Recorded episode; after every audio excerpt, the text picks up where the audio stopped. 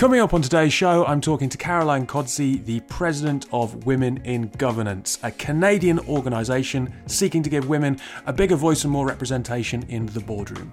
This is Tech Talks, your twice weekly technology podcast with myself, David Savage. Today, joined by my wife, Hayley. Uh, giving you views and news from leaders across the industry. So, if you're interested in tech and you just want a bit of extra insight, here's the podcast for you. It's Christmas. Hooray! Yes, I, I'm joined by my wife because it's Christmas. No, not just because it's Christmas. It's very nice to have you on the show, Haley. Oh, thank you very much. Have you done your wrapping? I have. No, you haven't. That's a lie. I know that you've still got two things to wrap. If they're mine, I'll be terribly disappointed. okay, two things to wrap, yes. But have you done any wrapping? yes, I've wrapped your presents, and both times that I tried to wrap your presents, you told me off and told me that I'd done them wrong. Yeah, okay. And then reposition stuff, which is not exactly within the spirit of Christmas. it was like Picasso did my wrapping and just nowhere near as expensive. Um, I thought I'd done a very good job. okay. I should have taken a photo and put them online because it was appalling. Well, look, it is Christmas Eve. It is. Yes, we're about to head to Southend to your brother's. We are indeed. Are you excited? I am. I'm very excited. I want to open my presents. Well, not long now. Um, but look, before that, we have got an interview. So, um, yeah, we want to share this with people. It's Christmas Eve. Um, you know, Santa's crossing the planet at a rapid rate of knots tonight. So we thought we'd bring you an interview from Canada. Uh, yes, that- where it's snowy and he's not too far away from there. well, exactly. There is that as well. He is close as the North Pole there, isn't he? yes. Yes. So we've got an interview from Canada. It's with Caroline Codsi, who's the president of Femina. Oh, hang on, uh, Le Feminin en Gouvernance. I'll try the French pronunciation. You'll see why I have screwed that up in a second. Uh, we'll hand over to the interview, and then myself and my lovely wife Hayley will have some thoughts afterwards. So today I am talking to Caroline Codsi, uh, the I'm not going to try and pronounce this in French. I'm just going to say the president of Women in Governance. Uh, what, what would the what would the French Canadian be for the same organisation? Uh, well, so the French name is La Gouvernance au Féminin. Uh, Primarily, uh, do you conduct business in French or in English? I only ask that because your email signature is French first. Uh, well, in Montreal, in French, but in the rest of Canada, in English. And your And- organisation is the entire country, right? I'm sorry, I was just going to say we, we're also now doing a lot of work with the United States, so Ah. obviously in English there. Cool. Okay. Look, we met um, in the lovely springtime in Paris uh, Yeah. as part of the Women in Tech Awards around Viva Tech. Um, and I have to admit, at the time, uh, I was just completely blown away by what you've built with Women in Governance. So I'm really pleased that you've been able to spare some time to talk to us. Well, thank Um, you so much, David. It's an honor. uh, look, just very quickly, uh, we will have listeners who don't know who Women in Governance are. Do you mind explaining what the organisation is um, and, and how you've gone about building that since 2010? Of course. So, Women in Governance is a nonprofit organization that aims to bring more women into corporate boards. Uh, so, it came from my own experience as I was in the corporate world and in executive roles and finding myself very lonely at the top with very few women around me. Um, and uh, digging deeper into statistics and reasons why there were less women. And uh, at the time, you know, with the first moment where I completely realized what was going on was in 2009 uh, when i was doing some governance training and there were very few women in the uh, even in the classroom. So i decided to sensitize people to uh, organize events with uh, both men and women because to me this is essential that men are part of the problem and part of the solution. And they have been instrumental in helping us move the needle. Um, so through these events my goal was to obviously get people to understand what the situation was, but also what we can do to change things. So we've been very uh, successful in bringing very high profile uh, speakers, uh, including heads of states or, or uh, candidates like uh, Hillary Clinton um, to the uh, American elections. Or uh, heads of organizations, heads of boards, etc., men and women, to talk about what could be done to change things. And then we've also implemented a mentoring program, governance training, and more recently, three years ago, We've also launched a parity certification, which has really become sort of our flagship and which we've built with the pro bono um, support of uh, McKinsey and Company. Right. So if we rewind a little bit, you said that you were lonely in your executive roles. Um, how does Canada stack up to, to, compared to the rest of the world in, in terms of the the dynamic of the boardroom and the number of women in the boardroom? Well, I'd say that overall, culturally, we're doing very well because Canada is a very progressive country and women are extremely respected. Um, there's a lot of emphasis on gender equality in this country, obviously, also coming from our prime minister, who is a true feminist and who has been, thank God, reelected uh, to office in October. So he's back for another four year period. Mm. Uh, so he's been very vocal on the importance of closing the gender gap. But the reality, though, is still very harsh in the sense that we have no legislation, uh, unlike France, for instance, or unlike the Scandinavian countries who have had legislation for, for many, many years. So, in terms of women on corporate boards, it all depends on whether you're looking at overall, let's say, you know, um, the 500 largest companies in Canada, or if you look at, you know, the top 60, the TSX 60, which is our top 60 listed uh, organizations, it can vary between 14 13% and 22%. Mm-hmm. Which is still, you know, uh, not even half of what France has and way behind the UK as well. UK doesn't have legislation. It has the comply or explain, which we have adopted as well in Canada probably five years ago, uh, but hasn't had a tremendous impact here yet. Why do you think that is? Why do you think the UK and France are further ahead than Canada in this? Because I've always thought of Canada as being a very open, liberal, forward thinking society. And and it is, but interestingly enough, when it comes to these things of you know women on boards or women, even if you look at our top uh, top 500 companies in Canada, there's only five percent of the CEOs that are male. It's it's right. ridiculously low, and in the states, it's the exact same thing. Actually, you know, oddly enough, the states are even maybe a little bit behind uh, Canada. Well, oddly enough, then again, you know. Um, if it's a tone at the top, it's a very different tone uh, with our, our neighbors to the south. But, you know, there have been very candid conversations in Europe, and so have there here in Canada. But what I think that Europe has done differently is be a lot more deliberate in mm. terms of concrete action. And this is why I've decided to create this certification here in Canada because there was a lot of lip service. So everybody wants to do the right thing. Everybody wants to put that on their website. Everybody wants to attract women and promote them and compensate them uh, fairly and bring them to the top. But they don't look at what is actually stopping women. They don't see that you know these are organizations that have been built by men for men and that are now just saying you know the right thing to say which is we want more women uh, at the top but they're not doing things concretely. How are you changing things to make your your you know your your um, workplace more attractive to women? What do you mm. do for women to stay when they come back from maternity leave? Uh, you know, how do they not run back to their to their homes and and, and want to know nothing about about your what you have to offer anymore? You need to to put in place some policies, some procedures that are very, um, you know. Uh, respectful of women, but also that are very um, working in the same direction as them. So just saying the right thing is not going to be enough. It's doing, it's the actions, the very concrete actions.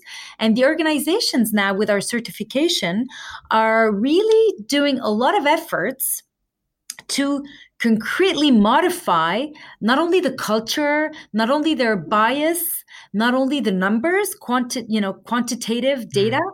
but also the quantify the, the sorry, the quality of what they have to offer for women. Make it an attractive workplace for women to thrive. So we're we're on the right path. Would you just very quickly, as an aside, you obviously you, you've expanded into the states. Is it wrong to assume that the states is more similar to Canada than it is to Europe? Absolutely. The States is much more similar to Canada. Yeah. Um, there's also no legislation and no appetite for legislation. And this is what I find difficult is I've done a lot of lobbying over the past few years because the deputy who wrote the quotas law in France, Marie-Jo Zimmermann, is a good friend of mine.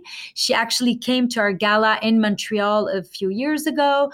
Uh, she was very vocal on how, you know, the legislation has actually helped French companies move the needle concretely. But there's a bit of a more, uh, you know, the, the, the, mentality in North America for how organizations can run their business is very different.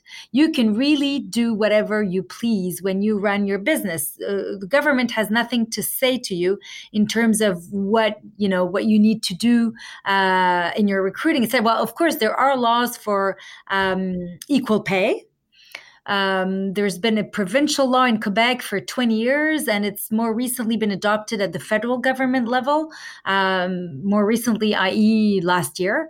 Um, but still, the government feels shy to uh, interfere in uh, private business, even publicly traded companies.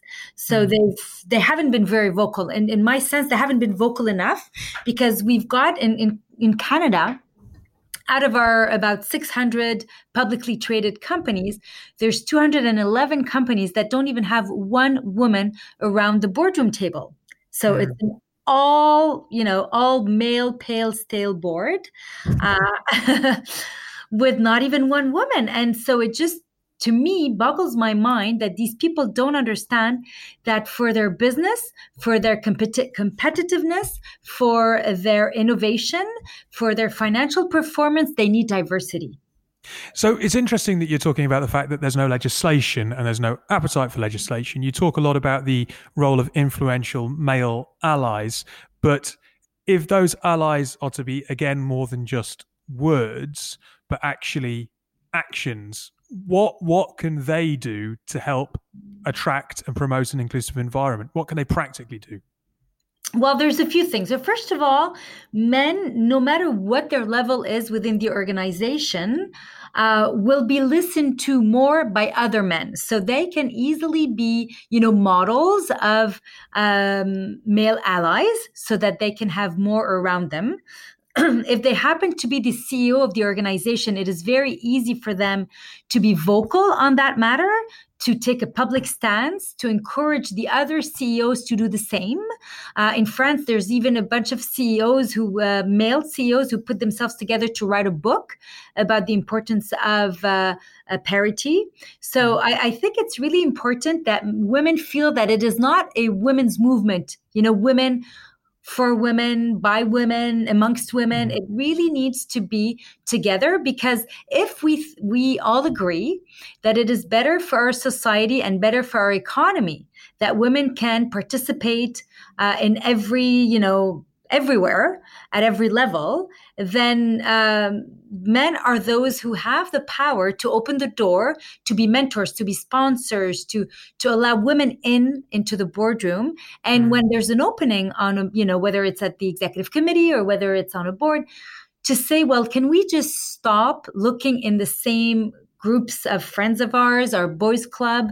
Can we maybe, uh, you know, these are the women that I know. These are the women that I'd like to uh, invite um, to take to take a stand. Um, you know, to serve on our board. And these other men who've been on that board for 20 plus years should decide to leave their spot because after you know there should be terms there should be limited time that you can serve on a board so that the board is always super innovative uh, has fresh perspectives has different points of view people can contribute to a conversation that is going to reinforce any organization versus people who all think the same dress the same yeah. uh, you know have the same friends uh, you you might as well just be looking at yourself in a mirror and uh, make a decision on your own versus have all these people who can you know challenge you because it's important to be challenged when you have uh, you know an important decision to make be challenged so that you're certain you're making the best decision yeah, you were you were in the sales industry predominantly. You were in sales roles, rather. You're in talent and medical sales, um, and obviously now you're leading this this large community, this this, this large international organization. Do you see certain sectors that have got the bit between their teeth a little bit more than others, or is the, is it really down to each individual organization depending on who's in that boardroom? Well, of course, there are certain industries that struggle more than others. Um, and I'll give you a perfect example. Uh, that is Rolls Royce, uh, who manufacture um, airplane engines here in Quebec. Um, they have 85% male employees. Um, mm. they have decided to do our certification. The way it works is that we we we um, rank organizations from bronze to platinum. Right. And Rolls Royce actually did not even make it to bronze because we look at their their uh, quantifiable uh, data. So the numbers of women at each level, from entry level all the way to the executive committee and to the board, but we also look at their um, more of the, the, the quality of their documentation in terms of what they do to support women you know what initiatives what policies what mechanisms they've put in place what initiatives they've encouraged their their their, their female leaders to uh, to follow and then we found that there was just not enough of anything in there to give them the bronze status. And usually it's confidential information. We'll go back to the organization and we'll say, listen, we are going to give you a report um, with recommendations and best practices and support you for a 12 month period. And hopefully next year you'll be able to make it to bronze, but this year you can't. But they've decided to not keep it confidential, but be vocal and say, well, we tried and we failed, but we have had, um, you know, um, a hard time uh, so far recruiting women and attracting them and retaining them. But now we want to put an emphasis. No, we're not good, but recognize that we are wanting to make that effort and getting help. And so this is you know attracting a lot of some sympathy from from people mm. who say well you know what? They've opened their kimono and they're being very humble about it. And you know and that's that's really lovely. That's that's a really lovely gesture from their male ceo out of interest when, when you're doing the scoring or the looking at the measurable statistics um, do you find that there are a number of women at a certain level of an organization, but they're not leaping through to the next stage? Or is it just that there aren't women coming into the organization as a whole?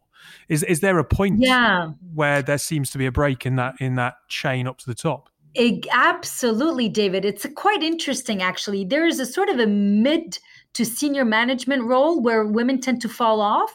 And we think that it has something to do with maternity.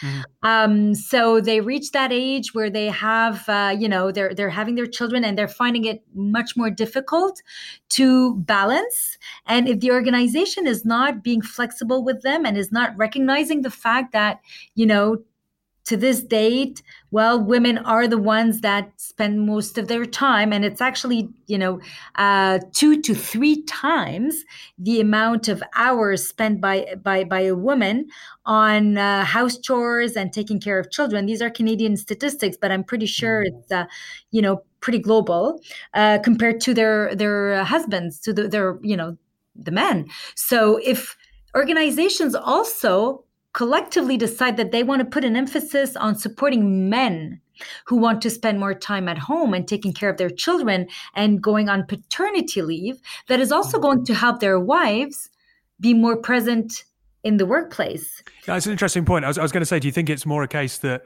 an organization can be more flexible to, to, towards the female employee, or is it paternity that could you know changing paternity that could make a bigger impact obviously i don't i don't i'm not going to advocate uh, one in isolation of the other but it, which do you think actually no. plays the bigger the bigger cha- the bigger role really in change well, I think the bigger role will probably be to, you know, be more supportive of women because it's going to take time until men are ready to take half of the load. And mm if we want something that, you know, has an impact tomorrow morning, it's really around supporting better women during their maternity maternity leave and while they come back, instead mm of letting them, you know, swim or sink, recognizing that they have a new reality compared to, and here in Quebec, women have a whole year, they have 12 months per pregnancy. Right. So it's it's it's a lot.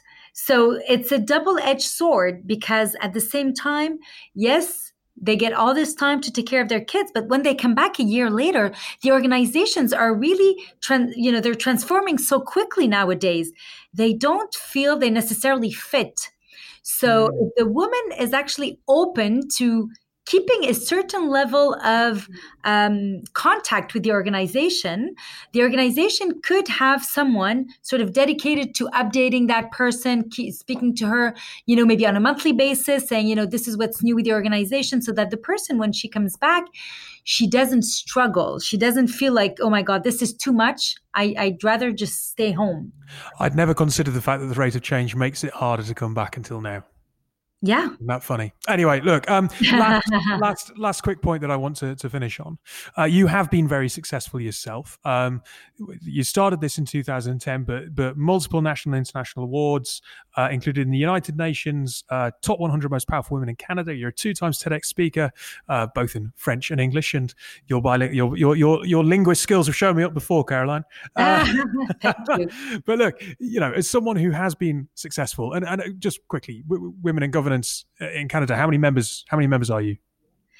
Well, uh, it's it's not a membership based organization, uh, but I can tell you that on social media we've got about seventy thousand followers on our amazing. different platforms, Uh, and yeah, uh, our events are extremely well attended. And what's very unique in what we do is that we've got all the top CEOs of the country that come to our events, all the top chairmen and chairwomen um, that attend, our, our, our uh, ministers, prime ministers, etc. Yeah. So very, very well uh, respected organization and uh, a real catalyst for change. So it's been wildly successful, and and the, the work that you've done is, is absolutely brilliant. If you gave some advice to women listening that can help them advance their careers, what would that, you know, if, if you can give them one piece of advice, what would it be? Well, that's that's an interesting question, and often I have women who come to me and say, "Well, how did you do all that you've done, and how, you know, where does your success come from?" And it's, you know, the difficulty I have in answering that is because I've had a life that is very unique in the sense that I grew up through the Lebanese civil war, uh, and I've developed a lot of my, you know, um, skill set and and qualities through the hardship that I've lived through. You know, like everything that has to do with courage, strength, uh, a resilience, which to me is the single most important quality of a leader. Um, throughout, you know, living, growing up through the civil war, and moving to Paris at age seventeen on my own, no money, no parents and really being in a swim or sink situation and uh, and and making it to Canada and um, and proud to have achieved everything that I've achieved.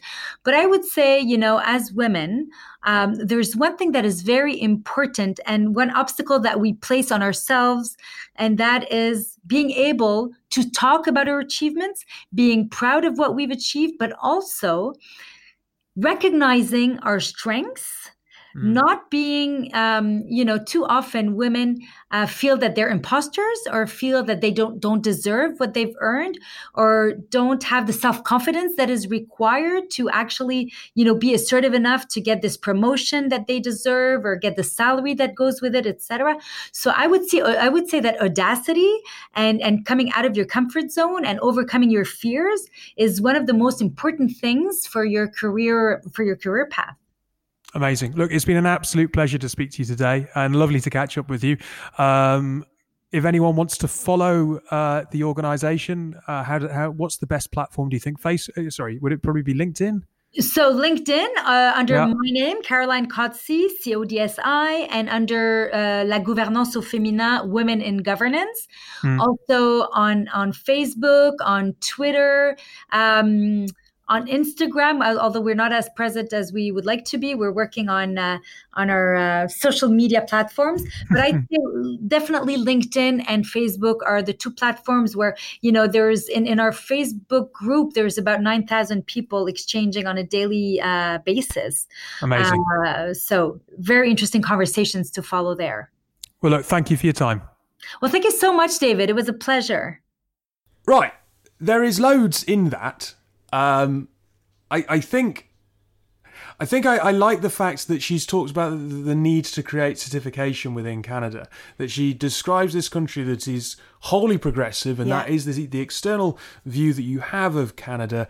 But that because of the lack of legislation, it's a lot of lip service by a lot of people. Exactly. So basically, everybody's saying exactly the same thing. They're all singing from the same hymn sheet that there needs to be more progression, more women, but nothing is happening. So this certification is actually a really, really great idea. And what was fantastic was that she was able to talk about one of their clients, which was Rolls Royce, and the fact that they have waived the fact that um, they're able to talk about this and they've let it be out in the open that actually a company like Rolls Royce is struggling with it. And I think that really kind of opens the conversation and then allows other companies to go, actually, put my hands up. I'm struggling over here too. So it doesn't feel kind of stupid or that you shouldn't be saying those things. It's the opposite. Yeah, and um, she makes the point during the interview. She actually gets the stats slightly wrong, and she did ask me to point this out. She said five percent uh, of CEOs are, are men. Five percent of CEOs are obviously women, not men. Um, Yes. Uh, but where you have ninety-five percent of CEOs are men, it takes it takes a forward-thinking person to do what Rolls-Royce have done and go, "Hey, you know what? We're shit." Yes. And I think it, I really do think it's a really brave step, and I think it will start making changes. I think as soon as one person does it, it will have a knock-on effect, and before you know it, everyone will be putting their hands up, saying, "We need help, and we're rubbish at it. So come over here." And to a point about male allies, men will listen to men. Yes. Um, unfortunately, that's probably true. And if you've got a company like Rolls Royce that a lot of men would probably view as quite a masculine, macho company that they kind of look to and go, "Oh, there's there's a heritage brand, there's a kind of a blue chip brand that Absolutely. we really respect." I think I think it really really helps that it is mm. Rolls Royce. Yeah. You know, it's kind of sexy. It's it's you know it's a company that a lot of people will probably aspire, aspire to exactly. and here you go have that that hyper masculine kind of s- styled image brand you know it's kind of a james bond kind of brand Yeah. you know it's like bond turning around going i'm a misogynist and i need to change yes. people might go oh all right if bond thinks that then yeah then maybe we should have a yeah. you know a second look at maybe, it. maybe he's had a coffee with Jason Bourne, and Bourne's gone. Come on, Bond. um, actually, I don't know whether Bond uh, Bourne's that. mm, Yeah. Anyway, no, Bond's Bond's pretty bad. Yeah, but I'd say that Bourne is much better than Bond. Um, what about this stat that women spend two to three times the amount of time on childcare and housework? Probably nothing new there. Well, Or- it's absolutely the same in our house, and all we have to look at is our Christmas wrapping that you referred to. And he's moaning about the fact that I have two presents Hey, left look, to wrap. you just think I'm I useless at wrapping, and you like wrapping. Family, and David has managed. do you like two do you like presents. I do like wrapping. Does it bring joy to your life? Yeah, but I only like it for the first like two or three when I've put the bows on, and then after that, I really, really can't be bothered. Um, so yeah. Well, by that stage, you've already look. Whenever I try and do something like this, you tell me off and tell me I've got it wrong. I found out the other day that when I was decorating the Christmas tree, I put a bauble around the back of the tree, and I was very excited. And, and Haley had removed it from the tree without telling me because she decided that it wasn't worthy of the tree. So uh, anyway, um, oh God, you, I, I am a terrible person. I do like the point though that she makes that that um, that an organisation possibly should have a member of staff there to talk to a a woman on maternity leave whilst they're not there, so it's not a cultural shock Yeah. when they come back. And I know organisations have a, have keep in touch days. But that's not quite the same as having someone from the organisation reaching out to that person saying, "Hey, this is what's going on," just so you're in the loop, just so you don't feel too too distant from the changes within the organisation. Because over Yeah. the course of a year, there is a huge amount of change. Yeah, exactly. And I'm surprised actually that that hasn't come up in the conversations we've had about it, David, because I've had times where I've had um, a long period of sick time off work and going back to work. Actually, the most terrifying thing is what's changed? What am I going into? What will be expected of me? Will there be new people that I have to work for? All those kind of things are the things that make it the most terrifying thing. And actually, if there was somebody even with you know, sickness going along the way, saying, right, this has happened, we've got this new person, here's an email, you can get to know them. That would be really helpful. So, absolutely on maternity, you've been in this bubble of, you know, nappies, late nights, early mornings. And yeah, the fact that you then are expected to just turn up on Monday morning and step back into your old Yeah. job is, is actually kind of ridiculous. Yeah. And the other point that I really like, she made, I'll I'll kind of finish on this one, but limited time to serve on a board, good for business. That's Yes. something I never really thought of. No, but it makes total sense. Yeah. How can you have the same, you know, 20 people staring each other in the face, Mm. coming up with ideas? They've been trying to come up with ideas for the past 30 years. Yeah, exactly. It doesn't make any sense. But we should not leave it there Okay, go on. because this woman is incredible. Caroline, I'm in awe, like literally, and I can't believe that she ended the interview on this. Her life and the the things that she's gone through that have actually, you know, given her this resilience. It's it's so impressive and I really feel that she should write a book, she should be in schools, she should be talking to refugees all over the world about what you can do with, you know, with the experiences that you've had and how actually you can change a downright negative into a positive. Absolutely. A present, a Christmas present to those who need it. Yeah, absolutely. I mean, I feel inspired. Well, good. Uh, look, we will leave it there. Uh, we're not going to have any tech news today because, quite frankly, it's Christmas and I don't want to look at the news. It's too depressing. Um, but Santa's on his way. Yes. Uh, that's exciting. Um, and hopefully, Haley will be happy with what you have to open tomorrow. I'm sure I will. Oh, dear. Yes. Uh, right. Enjoy your Christmas. Have a Merry Christmas. And we'll be back later in the week.